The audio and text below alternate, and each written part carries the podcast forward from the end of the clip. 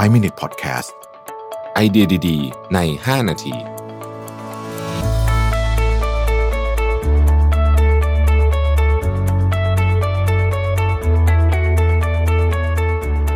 สวัสดีครับ 5 minutes podcast นะครับ คุณอยู่กับประวิทยานุสาหะครับ ช่วงนี้ผมผมผมเพิ่งนึกออกเมื่อกี้ตอนอัดพอดแคสต์ว่าเออไม่ได้ทักทายท่านผู้ฟังเลยนะฮะ ก็เลยจะมาทักทายซะหน่อยนะครับ ว่าเออเป็นยังไงกันบ้างนะครับ ก็ใครที่เครียดอยู่ช่วงนี้ก็พยายามหาทางคลายเครียดนะฮะก็จะบอกว่าผมไม่เครียดก็ไม่ใช่ผมก็เครียดเหมือนกันนะครับ แต่ว่าสิ่งที่ผมค้นพบว่าได้ผลนะฮะก็คือการรักษารูทีนของตัวเองให้ดีนะครับพยายามนอนให้พอนะฮะคือช่วงนี้มันมีคืองานมันเยอะเนาะเราก็บางทีลากกันสี่ทุ่มเที่ยงคืนนะตื่นมาก็อย่างผมเนี่ยต้องตื่นเช้าเพื่อมามาเตรียมข่าวไปอ่านตอนเช้าใช่ไหมฮะ แล้วมันก็บางทีมก็นอนน้อยเนี่ยเพราะว่านอนน้อยมันยิ่งทำให้เราเครียดนะมันยิ่งแบบเหมือนมันคิดอะไรไม่ออกผมมันตื้อไปหมดนะครับแล้วก็ออกกำลังกายนะฮะช่วงนี้ผมไม่ได้ไม่ได้วิ่งเยอะอะไรมากมายเหมือนสมัยก่อนละวิ่งแค่พอพอประมาณนะฮะเพราะว่าเวลามันมีน้อยช่วงเช้าต้องรีบไปอ่านข่าวเนาะแต่ก็ก็ยังวิ่งอยู่นะครับวิ่งในบ้านเนี่ยอยู่เทิร์นเยอะนิดนึงนะฮะ รักษาสุขภาพนะฮะเราผมคิดว่าพอสุขภาพกายดี สุขภาพใจก็นั่งสมาธิอะไรเงี้ยนะฮะก็จะช่วยเรื่องความเครียดไปได้ มันเกี่ยวข้องกันหมดนะฮะพวกเนี้ยนะครับก็พยายามหาเวลา ผมเชื่อว่าช่วงนี้เป็นช่วงเวลาที่ลำบากสำหรับแทบทุกคนนะนะฮะลำบากน้อยมากน้อยต่างกันไป แต่ก็มีความลำบากกันเราก็อยากให้ถ้อยทีถ้อยอาศัยนะครับ เจอใครระหว่างวันพยายามทำดี ๆ กับเขาได้ก็ดีนะครับผมคิดว่าก็เป็นการ เอ่อเกื้อกูลกันช่วงนี้นะคือมันเครียดไปหมดอะนะฮะทั้งสังคมเนี่ยมันตึงไปหมดตอนนี้มันตึงมากนะฮะแต่แต่ไม่ได้จะมาคุยเรื่องนี้ จะมาคุยเรื่องโลกร้อนนะฮะขออภัยทักยาวทักยาวไปนิดหนึ่งนะครับโอเค ผมได้อ่านรายงานฉบับหนึ่งน่าสนใจนะครับอยู่ใน EIC นะฮะ Economic Intelligence Center ของ SCB นะฮะคือเล่าอย่างนี้ช่วงก่อนหน้านี้นะครับก่อนที่เกิดโควิดเนี่ยเรื่องโลกร้อนจำได้ไหมเป็นอเจนดาใหญ่สุดนะฮะเกรตาทันเบิร์กขึ้นเวที World Economic Forum อะไรต่างๆนี้นะฮะ เอ่อพอพอเจอโควิดทุกอะไรนั่นก็เลยเหมือนหายไปแต่จริงมันไม่ได้หายครับปัญหาก็ยังอยู่นะครับ ทีนี้พูดถึง World Economic Forum เขาบอกว่าแต่ก่อนน่ะแต่ก่อนคือทศวรรษที่แล้วนะฮะปี 2000 อาจจะ 2007 ถึง 2010 อะไรเงี้ย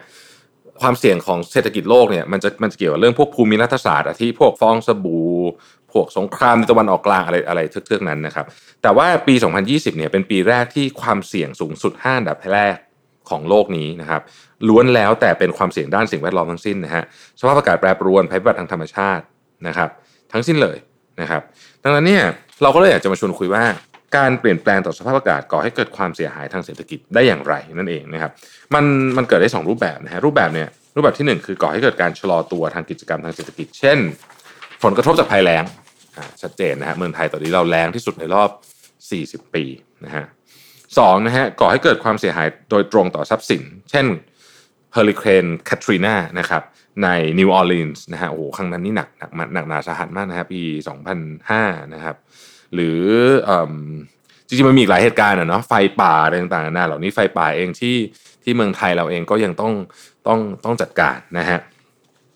ทีนี้มาตรการรับมือของประชาคมโลกเกี่ยวกับเรื่องนี้ทำยังไงบ้างนะครับ จริงๆก็ต้องบอกว่าหลายรัฐบาลเนี่ยก็ ก็มีมาตรการต่างๆ มานานามีทั้งมาตรการทั้งแครอททั้งสติ๊กก็คือมีทั้งลงโทษทั้งให้รางวัลนะครับ ลงโทษก็คือเหมือนมันไม่ใช่ลงโทษคือเหมือนกับ ให้ต้นทุนมันสูงขึ้นนะฮะมีคาร์บอน pricing นะฮะมีคาร์บอน tax นะครับเอ่อหรือว่า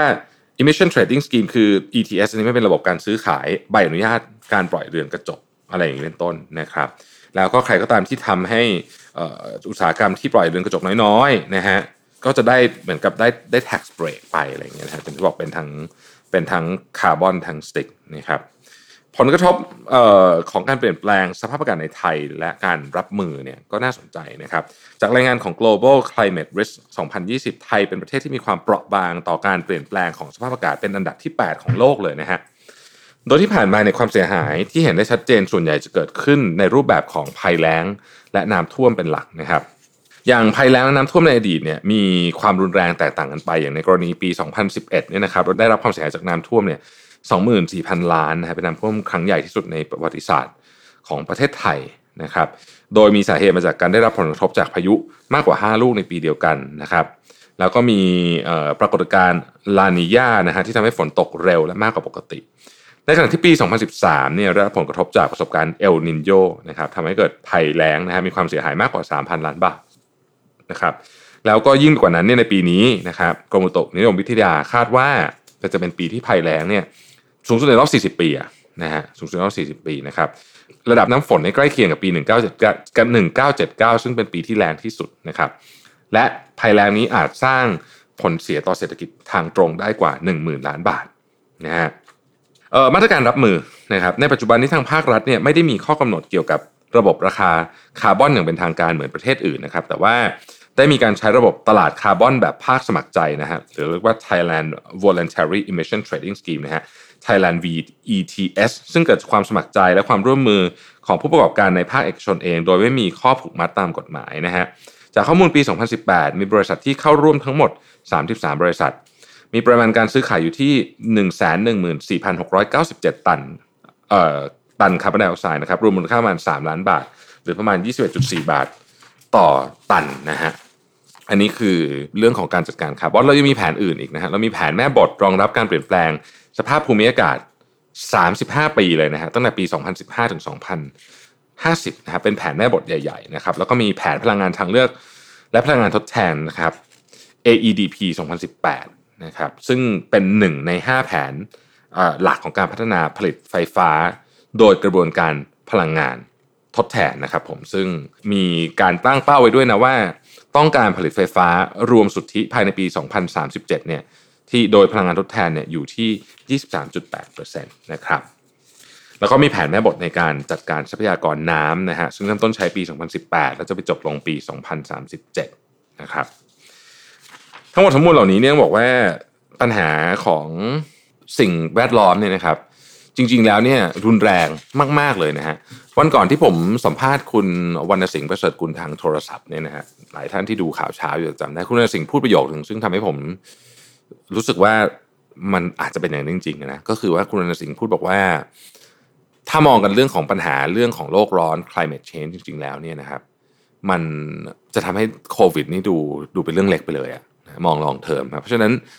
จบโควิด เนี่ยนะ เดี๋ยวต้องมาว่าเรื่องนี้กันต่อแบบจริงจังนะฮะเรื่องของ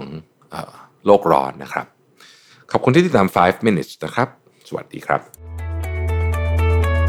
5 minute podcast ไอเดียดีๆ ใน 5 นาที